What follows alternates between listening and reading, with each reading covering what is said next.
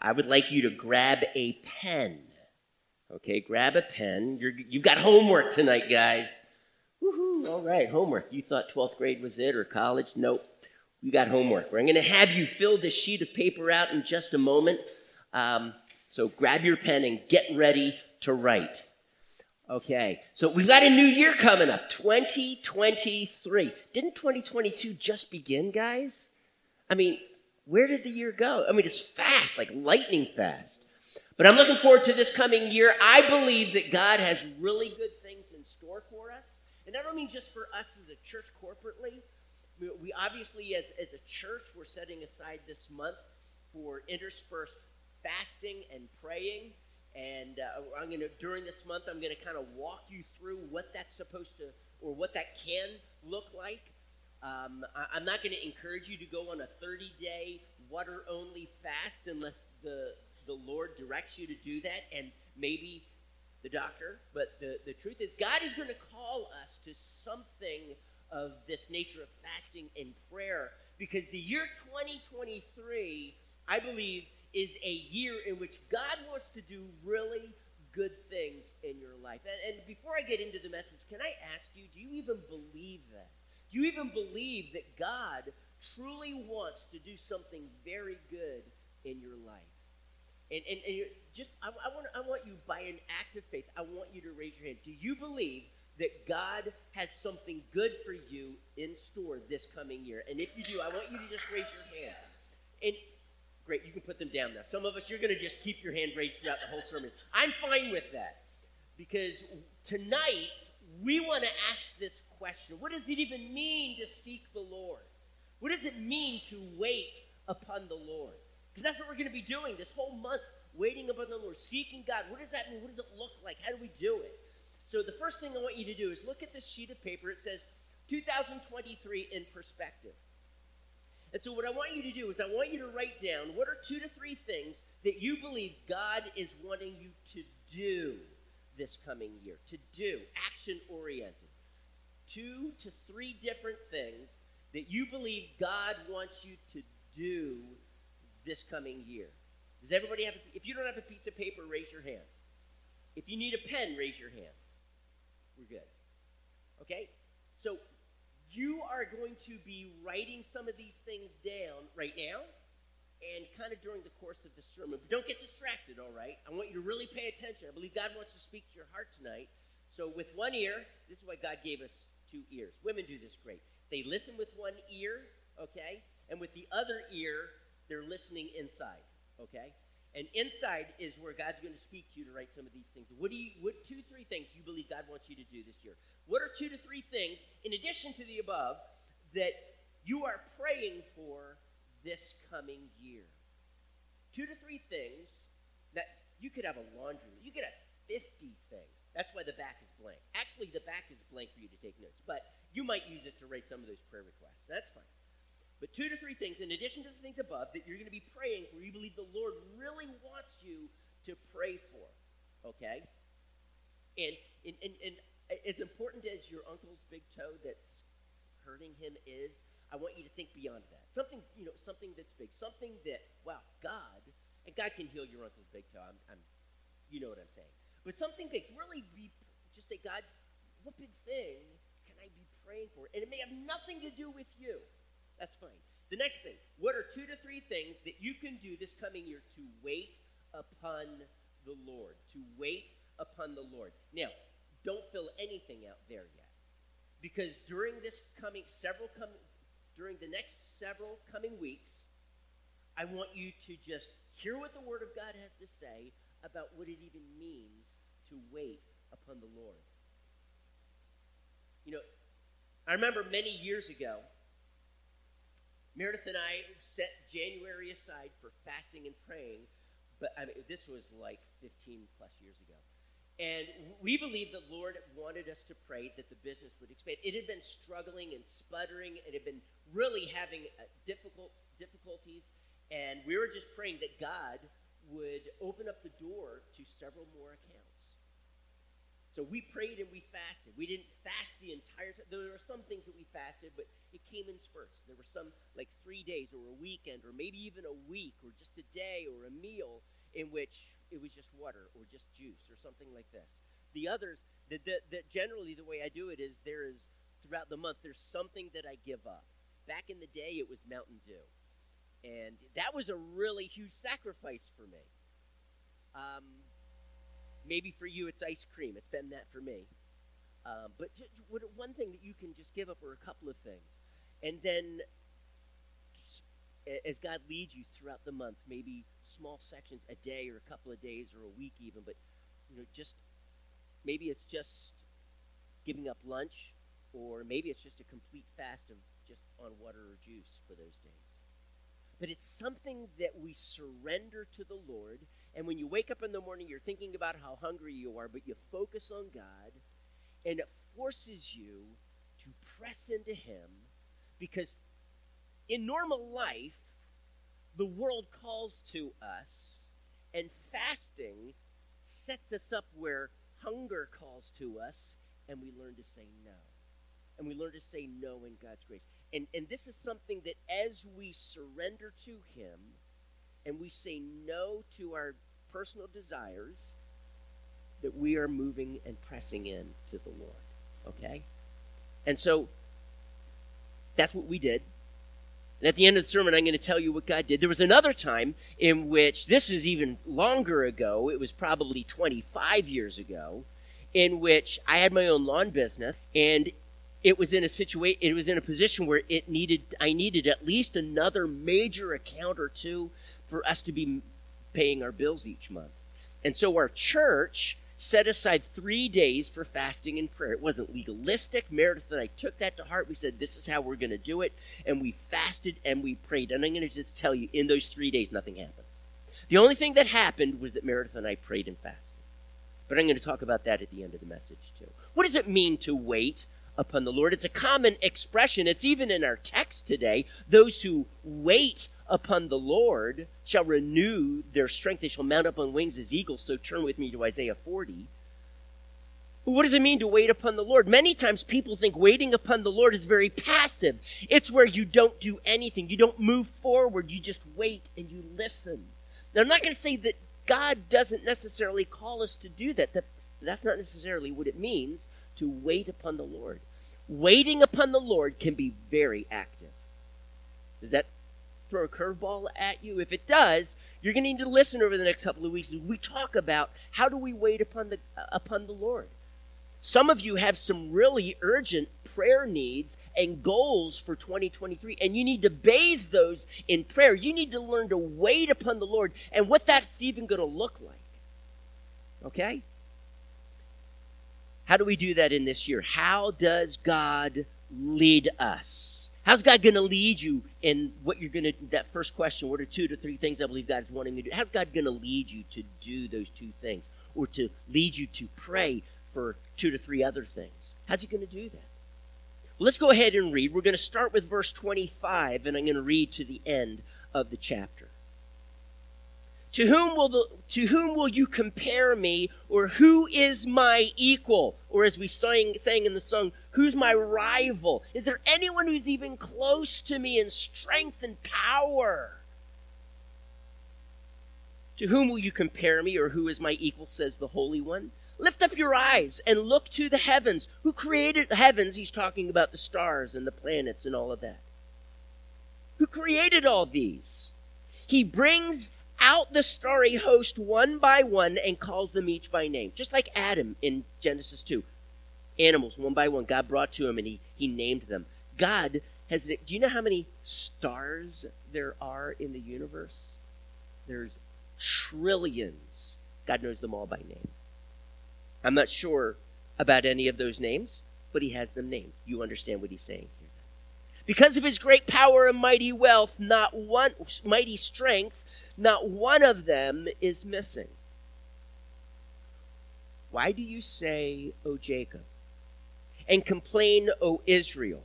Or why do you say, O church, and complain, O Mike Curtis? My way is hidden from the Lord. My cause is disregarded by God. do you not know? Have you not heard? The Lord, and it's his covenantal name here, Yahweh or Jehovah, is the everlasting God, the creator of the ends of the earth. He will not grow weary, excuse me, he will not grow tired or weary. And his understanding, no one can fathom.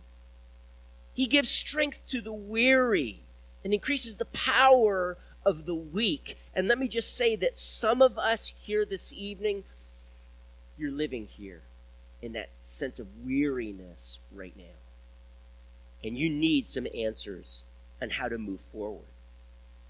He gives strength to the weary and increases the power of the weak.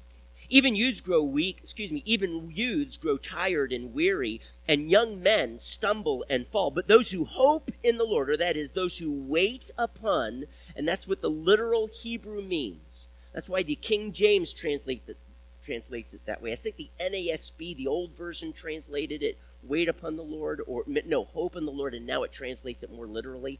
Um, I might be mistaken with that, but it literally means to wait upon the Lord. But what does that even mean? The NIV translates it hope. I'm not going to disagree with that. It certainly means a lot more than that, but those who hope or those who wait upon the Lord will renew their strength.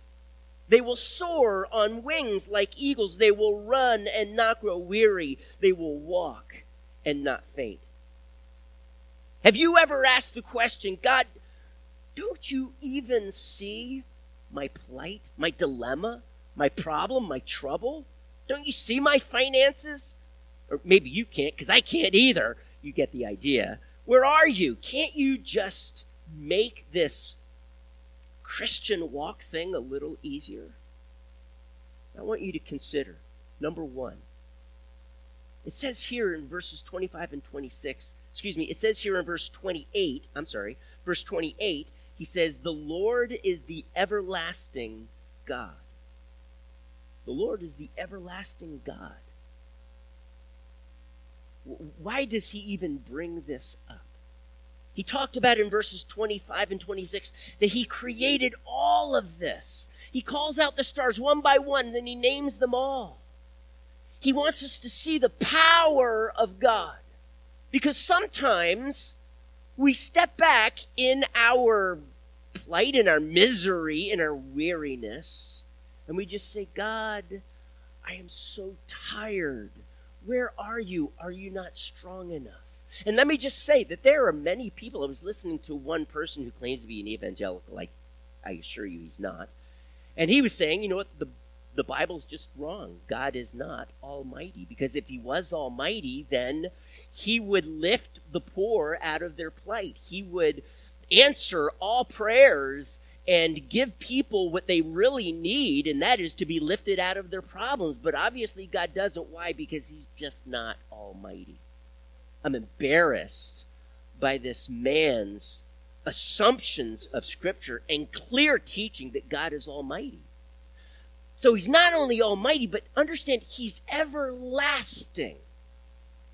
Now, you see, in a sense, Mike Curtis is everlasting. In this sense, in this sense, I had a beginning, and by God's grace, I will now live forever. But this word everlasting truly means not just that he's going to keep living, but that Mike Curtis had no beginning. See, that would not be true. So I am not everlasting as Scripture uses that. God, and God alone, is everlasting. He's from everlasting to everlasting. He has no beginning and no end. I remember I, like to just interact with people who have questions about God, doubts about God, even atheists who are vehemently opposed to God. I like to talk to them and, and in some way try to come across a, a bit off guard to them. Because I'm not going to respond to their anger with anger. I'm going to give them reasonable answers, but I'm going to ask them questions too. Because that's where it really, they, they're asking me questions, and, and I want to ask, ask them questions. But I, I know some, some would even ask, okay, so if, if God has no beginning, where did God come from? Who made God? See, that is the amazing thing that God has no beginning. God is from everlasting to ever. In other words, He's infinite. You get that? He's infinite.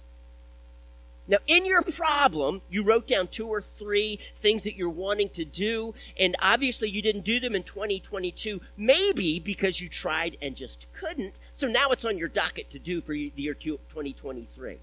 Okay? And, and sometimes we just feel so inept. Sometimes we, we just think, well, why can't I do this? And we feel so limited.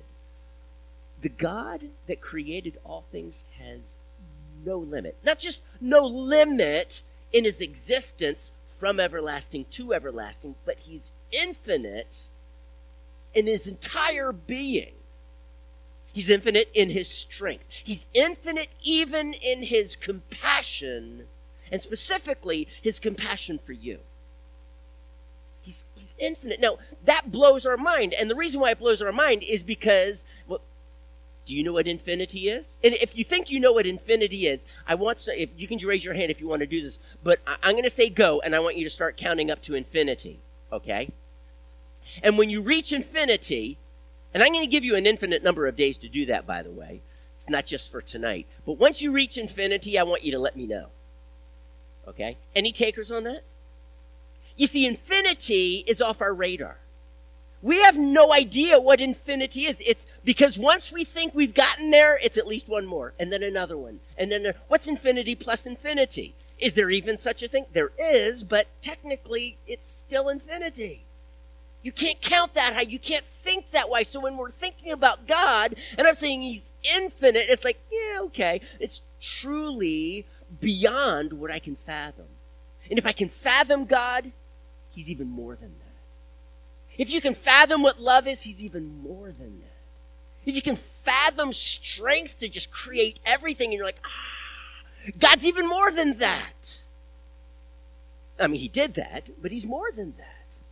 You people ask the silly question: Can God lift a? Can God? Um, I'm sorry. Um, can God? Is, is there a rock that's too heavy for God to lift? Can he create a rock? If he's infinite in what he can create, can he create a rock that he just can't lift? That's a silly question. Because, of course, he can lift anything, it's physical.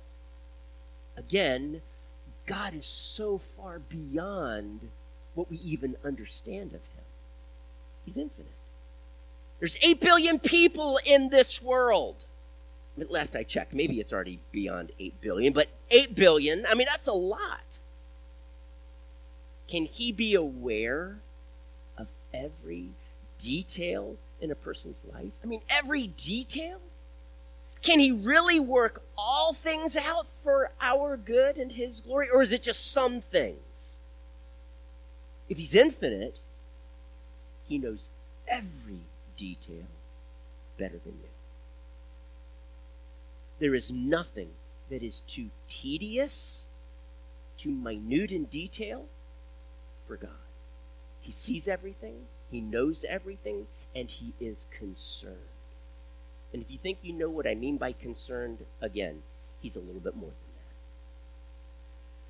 Number two, we see here it says that not only is He everlasting and He created everything, but He will not grow tired or weary. Can I just ask you, has a child ever wearied you? Wow my mom, God bless her, she is having a joyous time in heaven because I no longer weary her. Man, did I get into so much trouble. So many fights on the playground. So many times, come on, church, I stuck my finger in a metal fan because I wanted to see if it would hurt. That's what I did. And I would just, I was always curious and I, I, wanted, what would happen if I put a cape on and I jumped off the roof of our house? What would happen? Well, I found out what would happen. I was a little scared, so I wimped out on that. You know, I, I, I didn't stand like, I, I crouched, crouched down like that and kind of just, it was only like 10, 12 feet high, so it was not a big deal. But I jumped off the roof. I, I wanted, my, I scared my mom to death. But she truly wanted us boys to be explorers. We, she had five boys, one girl and man, did we weary her. I personally wearied her. Maybe you're thinking, hmm, you know what? This this past week, Pastor Mike, you don't know what I did. And it's like the 20th time I've done it, and I repent each time. And I am convinced I have wearied God. I'm convinced that I have blown it so many times, and I say, God, would you forgive me? He's just up there thinking, yeah, right. Again? Are you serious? Get lost, punk. And maybe that's how you're feeling about God right now. It's just, I, I've wearied God. But he tells us here that he will not grow tired. He will not grow weary with you, with me, with the circumstances in our life. He won't grow weary of. He won't grow weary of you constantly coming to him and saying, "Come on, God, what's up with this? What's up with this in my life? I kept praying about this. Why not?" God is so so patient with us. He, and that kind of stuff does not weary him. Isaiah kind of teasingly says to Israel about how they just have not prayed enough. He says, You haven't wearied God yet. And it's like, okay, that means I need to really press into God more. He's being facetious, God is immeasurably patient with you. And you if you think you understand what patience is, guess what, church? God is even more than that. I mean, hey, if he's patient with me, even when I was a squirrely little teenager, God can certainly be patient with you. God is so he's immeasurable, infinitely patient with us. He doesn't grow weary. And it says he gives strength, excuse me, it says his understanding no one can fathom. He understands all from the beginning to the end because he sees the big picture.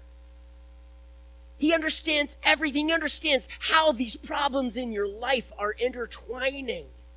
And while you're wringing his hands, he's shaking. Yes, yes, here we go. Bringing him is exactly bringing Mike Curtis exactly to that point of where I want him. And I know it's so hard, Mike. Come on, hang in. But if you can press into me, God has something so good because he understands how everything intricately intertwines.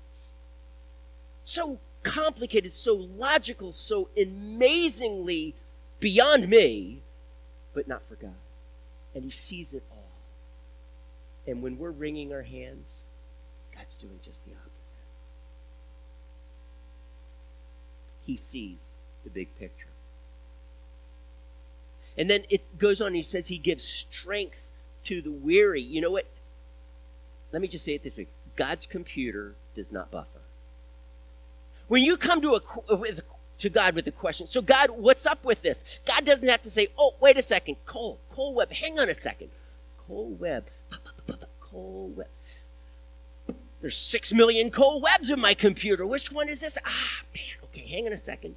I got his description here. Mm, okay, he right. Palmetto Drive. Right. Okay. God, I know which one he is. Or he punches in Cole's Web, Cole Webb's name, and you know the little circle buffering. Come on, thinking, thinking. Man, I think I fell asleep today just waiting for my computer was buffering. It's like, come on. God's computer doesn't do that. God's computer doesn't buffer. God doesn't step there saying, "What? Um, you stumped me on that one." God doesn't say, "Give me a moment. I need to figure this out. This is a really hard one." God doesn't think that way. Every problem you give to Him, is so simple. It feels hard, it feels impossible to you, doesn't it? You may be even saying, Hey, God, is my way hidden from you? My cause disregarded by you? Come, what's up with this? You know, Mike, it's not too complicated. I get it. I know the exact answer.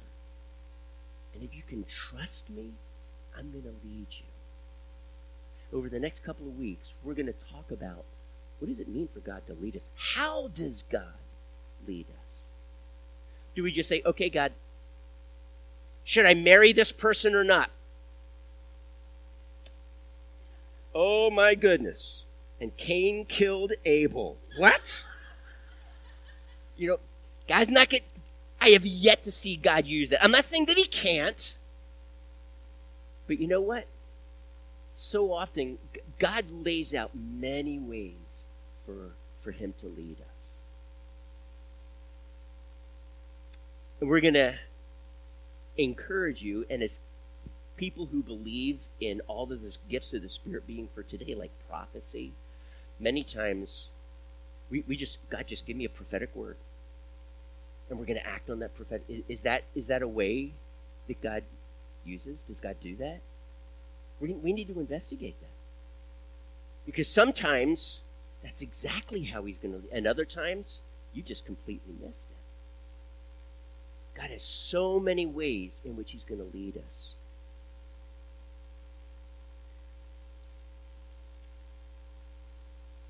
It says here is that even youths grow tired and weary, and young men stumble and fall. But, so that, this is a contrast.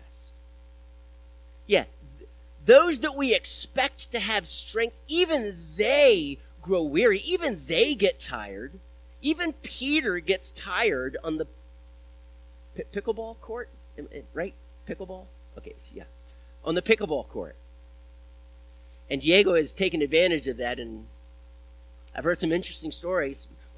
Peter's a young guy, but you know what? Even he gets tired. Peter, do you ever get tired? I know he does. But, hey, those, though, those of us that learn to wait upon the Lord, and I'm 61 years old, and I get tired so much easier than when I was in my teens and 20s. But even I, at 61, can have so much strength. I'm going to need to look at what type of strength that is because it's not necessarily physical strength, though it might be. I want to read this passage to you. It's from 1 Corinthians chapter 10. 1 Corinthians 10 13, if you're taking notes. 1 Corinthians 10 13. No temptation. Now, I'm going to stop right there. Because some of you probably have committed this verse to memory. It's a great verse. If you don't have it committed to memory, I would encourage you to do that. It's a great verse. But just understand the Greek word for temptation is also the Greek word for test or trial. When we went through James chapter 1, we discovered this. So even though it says temptation, understand that he's also talking about trials. Trials that test us. And in the midst of that testing, sometimes there's even temptation temptation to doubt God, temptation to say, God, where are you? Temptation to be angry at God. So there's temptation in the midst of this testing. So in the Greek, they're the same word. So I'm reading temptation, but it's a bigger word than that. It includes trials and testings as well. So no temptation or testing or trial has seized you except what is common to man. The problem that you're going through right now didn't catch God by surprise. It's not the first time that someone in your situation has ever prayed about that kind of thing. Nothing under heaven is new to God. Your problem, and, and maybe it's not just a problem, but it's like 20 problems, it's not new to God. Doesn't catch him by, you know, his, his screen isn't buffering. Hang on a second, Mike. Wait a minute. God knows exactly the answer. And God, as we're seeking that answer, God has a journey for you to go on. And we're going to find a little bit of that journey here, but he has a journey that he's taking you on. Many times in our culture, we have a McDonald's culture, right? We go through the drive through, and I know when I worked at McDonald's, like during the time of the dinosaurs, I was a teenager and I was I was counter help.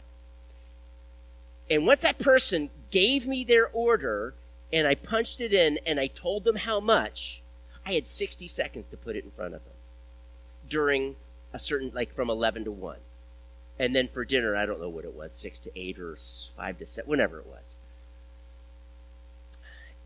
But I had 60 seconds. And going through the drive through, it there I forget what the time frame was there, but you had to do it like literally clockwork.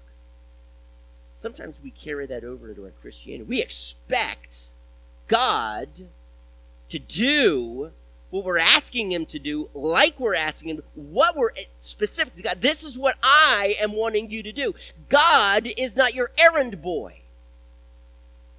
But then on the other hand, on the other extreme, oh, I, I don't want to bring that to the, I don't want to ask that. I mean, I've just asked for so many things. I don't want I actually heard someone say this.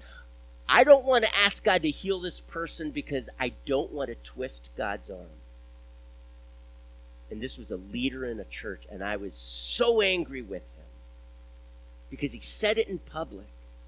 And afterwards, as graciously as a young man of 22 years old could be, I challenged him. And I just, I said, I was confused by what you mean by that. Do, can we really ch- twist God's arm?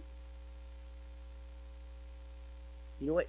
These are two extremes we go to. You know, we're, we don't pray it because we're afraid we're going to twist his arm, or we do pray it, we just expect and as we go through these next couple of weeks, I want you to take that word expectation and get rid of it. When it comes to prayer, I want us to use a different word, and it's the word anticipation.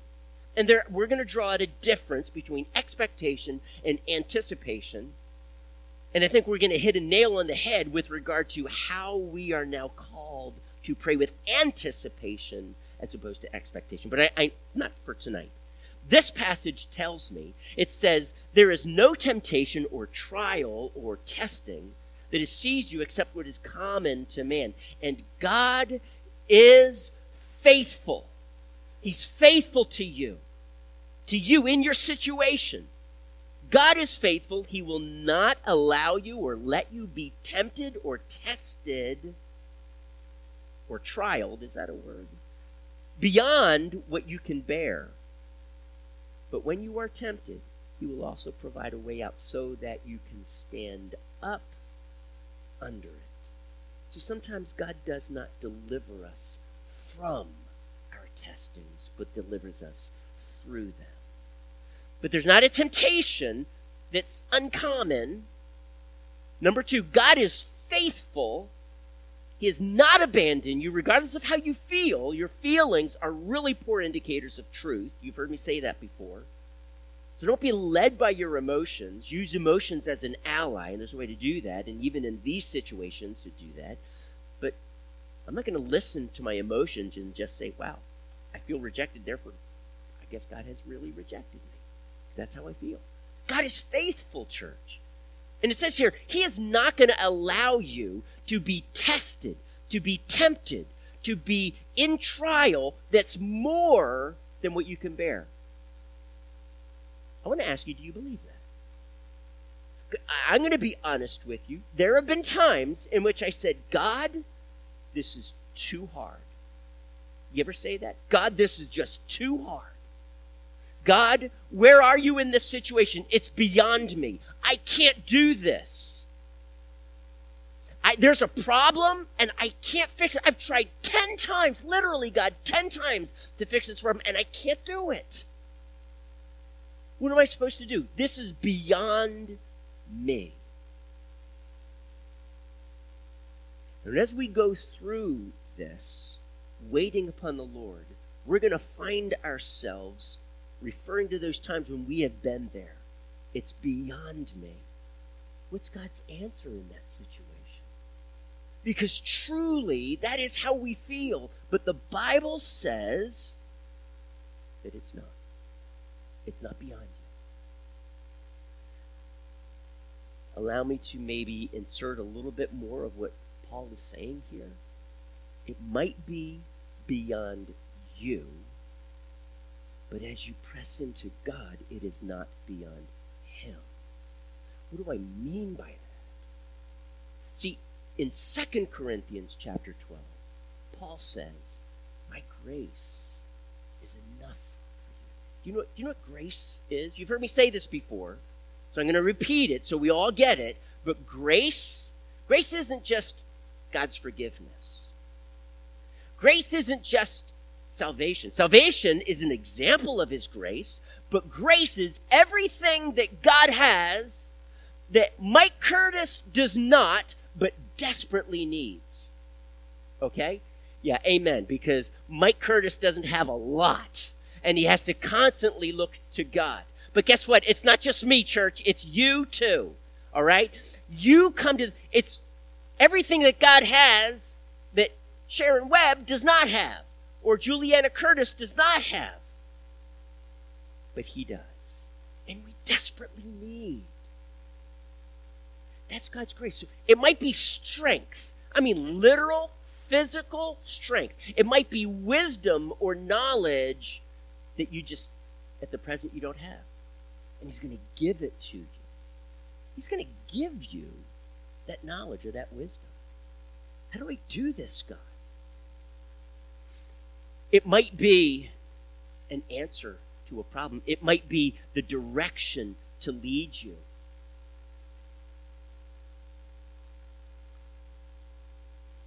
He is not going to allow you to endure more or go through more than what you can endure. And when God's grace steps in in those crucial moments, I'm going to guarantee you that those are the times in which you, as a child of God, will grow the most. The most in those situations. I have, I have never grown the most by my successes. Not ever. Don't get me wrong. I love the successes. I, I, I do. I wish I could just camp out for all of eternity. And maybe one day I will. Uh, maybe not in my success. You know what I mean.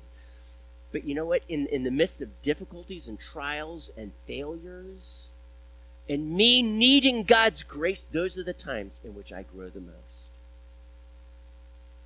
God is faithful, church. And then it goes on, and it says here, it says, Those who wait upon the Lord will renew their strength. Here are a few things that you can be wait you might be waiting upon the Lord for. Decisions. It might be a decision about marriage. It Might be a decision about job possibility, advancement, promotion. Is it worth the sacrifice? Might be about a move. So, many things concerning decisions. It might be what you're to say. I just spoke with the gentleman. He has been working, he's a Christian. He's been working at Parks Lincoln of Longwood for four years. He's been self employed all of his life except these four years. And now he's about to move into an, to another opportunity, and it would be self employment. He's looking forward to it. But he's had an impact on the people there. And he, he, he said, You know what? I, I want to know, because he was telling me he had two more days Thursday and then yesterday, Friday. And if they throw something for him and they ask him, hey, just, just share something, which I guess at Parks Lincoln of Longwood they, they do that. He said, I just want to know exactly what to share. I've got a few ideas. And so I prayed for him. I told him I would be. But in those situations, he needed to know what to say. Because it would be the last time in which he would be speaking publicly to them. And what's one, one thing that I could say that I could leave them with? And God showed him, I believe, what to say. We might need to wait upon the Lord how to avoid or get out of trouble or move forward or wisdom. There's so many things that we need that we need to wait upon the Lord for. Here, the context, though, is just feeling weary. That this problem is not just something I've been praying about a little, but I've prayed about it so much, I'm weary. And you're weary because you prayed about it so much, and God has not caused the problem to cease. He hasn't given you the wisdom at this at this point to know what the next step is and you're weary. What wearies us? It could be difficulties that do not seem to end. And they're just over and over. Or it's a sadness that settles in our soul and it just doesn't seem to lift. And we're just weary. I believe God has an answer for that. Problems that we try to fix but can't physical ailments that we have prayed over and over for that don't go away. God promises that if we wait upon the Lord, whatever this is going to mean, He will give us strength. It says that we'll mount up on wings as eagles. And that doesn't necessarily mean, as we're, what does it mean to mount up on wings as eagles? Does that mean we're to, like an eagle, we're to be able to look down and have the proper perspective? I don't, though that's a great idea, and I love the illusion of that or the, the picture of that, that isn't his point here.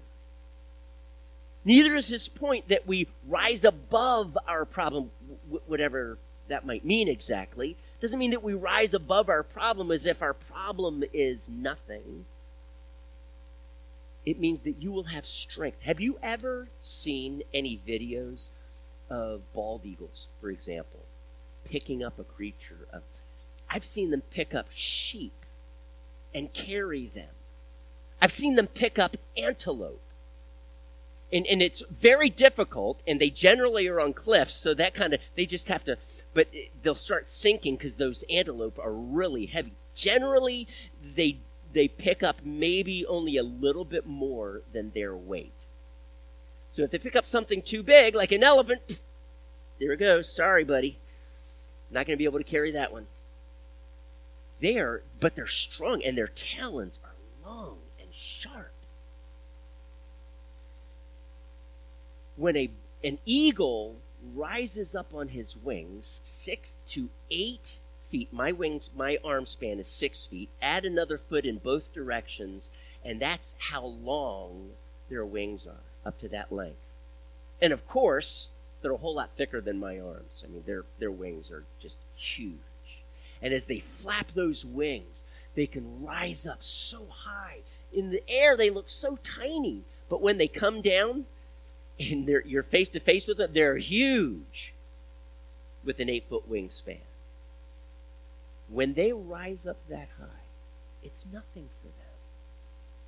The, they are the most powerful birds, as I understand, eagles. And they can carry the most. They have strong, they can rise the highest. The challenge here is right now are you feeling that weariness? Because God is bringing you to that point in your life where you learn it's like habit that you rush into Him, regardless of how you feel, regardless of the emotions, regardless of how maybe you feel rejected or abandoned by God. And you you just your perspective is all messed up, and there's just so much hurt, and it's like I can't see clearly. And as you press into God, because you just feel so weary, the promise is He's going to give you strength to rise up. He's going to lead you to know what to do. He's going to give you the strength so you just don't throw in the towel and say, God, I give up on you. You will never encounter a trial that's too hard for God to fix for you. And by fix, I don't mean just take it away. It may mean that this trial you're going through is so crucial in your life to form in you something that nothing else can. Nothing else can. But what God is forming in you is so precious, so beautiful, and how even in the hardest trials you just yield to Him. And I, I, tell you, I the people in this life, Christians in this life, who have gone through the most, and when they come through, they're just one after the other, and they do it in this way, waiting upon the Lord and all that that means, that we'll look at this over the next couple of weeks. They're the most beautiful people. They're the most compassionate. They're not bitter at God. You would expect them to be bitter, but they're not. They're such forgiving people. They have such faith. Not that God is just going to deliver them from every single trouble or heal them of every single sickness. But rather that they can trust God to see them through. It may not be the most comfortable journey, but it is going to be the most rewarding. Because God is purposely allowing you to go through this, and He's not wringing His hands.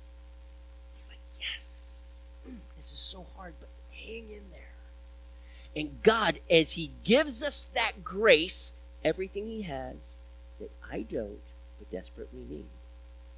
Whatever that is, whatever measure of grace, whatever that grace looks like, when that grace is given to me, I have enough strength to accomplish everything that God wants me to. Not most things, not a lot of things, everything that God wants me to. God wants me to be a good husband. He wants me to be a good dad. He wants me to be a good businessman. He wants me to be a good pastor and a good friend, a good grandpa. And there are times in which I don't have that strength. I don't have that ability. But see, God does. And as I press into Him, I am able, and you are able, to mount up on wings like eagle's wings, carrying anyone strong to rise high and not fall. That is what God promises.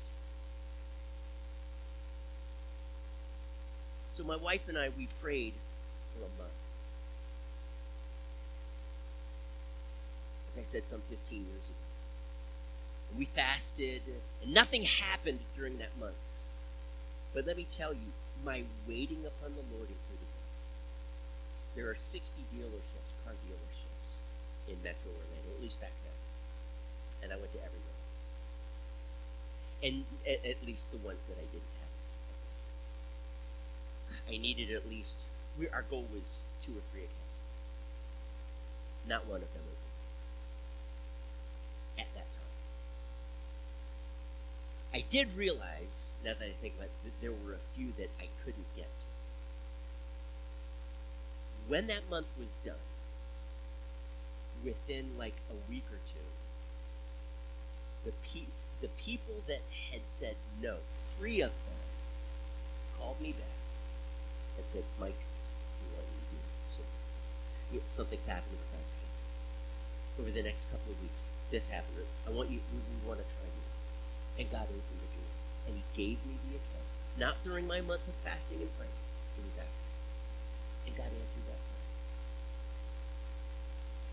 Can I just tell you that because of the COVID problems, car dealerships, and then specifically the one that I service, and, and right now I just do one. That's all I have to do. The, the manager has done a great job helping them survive during this time, and they're afloat. But they don't do nearly the volume, and that has affected them. And we have prayed, God, can you please increase? Can you do something? And for whatever reason, God has seen fit to not do. But He is met all all of our. He gives us our daily bread. Now, 30 years ago, 35 years ago, when I'm at Regent University, I'm training to be a pastor, but I have my own lawn business, and we take three days with our church to fast and pray. And the finances there are like squeaky, squeaky tight, and we have dropped the loan. God, we're digging into our savings, and we're at a point now where our savings is really small. We cannot move on without this answer to prayer. And for three days, we fasted and prayed. Nothing happened during this. After the three days, it was like the very next. I got a call from an apartment.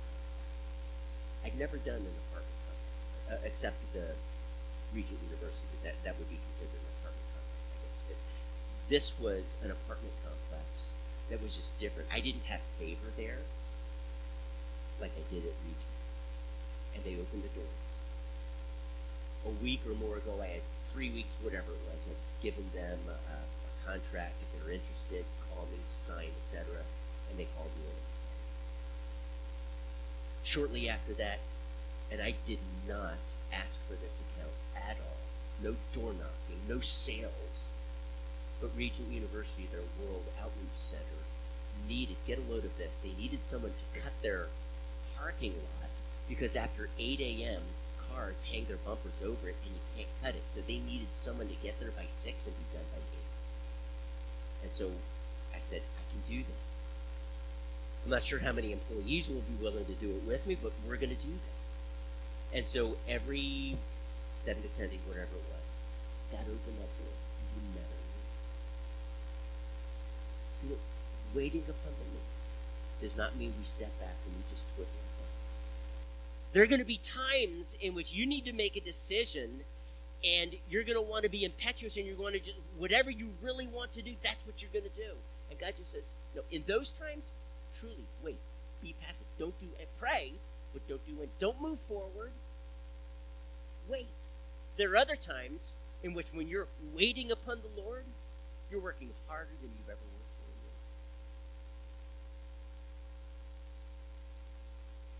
God has this amazing plan laid out for us. This journey of life. So many times we just say, God, may this life be done. I can hardly wait to be with you like forever and ever. No more problems. Any people wish that before? Come on, yes, like God. But He has us in the crucible. He has us in these hard times for a reason. And He just delights when His people press into Him. When they're willing to just say, God, I know I'm angry and I'm just releasing that. And I'm just calling to, out to you. Please help me in this. God so delights in that broken heart. God so delights in that turning to Him, just saying, God, I can't, I believe you can. For the 20th He delights in And for Him then, in His way, to come through and do something so marvelous. And it, for me, so many times, I would say it's in the minority that God does it the way. But I'm going to tell you this that it is His way. Sometimes I don't see that in, in high school. But God has something so good. And His promise here is so clear. If we're asking, God, my way, is it hidden from you? Do you even see the, are you disregarding my life and the, the cause in my life? He says this, wait a minute. I'm going to give you strength. I'm going to give you so much grace that you need in your life situation right here, right now. Can you trust? And in our weariness, He's waiting for us to say, Yes. As simple as that. Yielded answer, yes. With. Jesus said this. Matthew 11. Come to me, all you who are weary and burdened or heavy laden, and I will give you rest. Take my yoke upon you and learn from me, for I am gentle and humble in heart, and you will find rest for your souls. For my yoke is easy, and my burden I'm not going to get into that passage today. Can you just stand with me? I'm going to pray for you. As you're moving into the year 2023, and you've got these questions, these prayers, these goals that you want to accomplish, you just lift them up to the Lord tonight and lean on His grace? As we go through this, as we go through the year 2023 to see what God has in store. Father, our hearts are yielded to you. I ask you, Lord, that you would not just direct us and show us, but in this journey, create something, form something immeasurably valuable in our hearts, in our lives. Because God, the ultimate goal is to truly reflect Jesus and please you and impact as many people as possible. And with what you're forming in us, God, Jesus Himself, that you're forming His character, that you're forming in us, allow that impacted life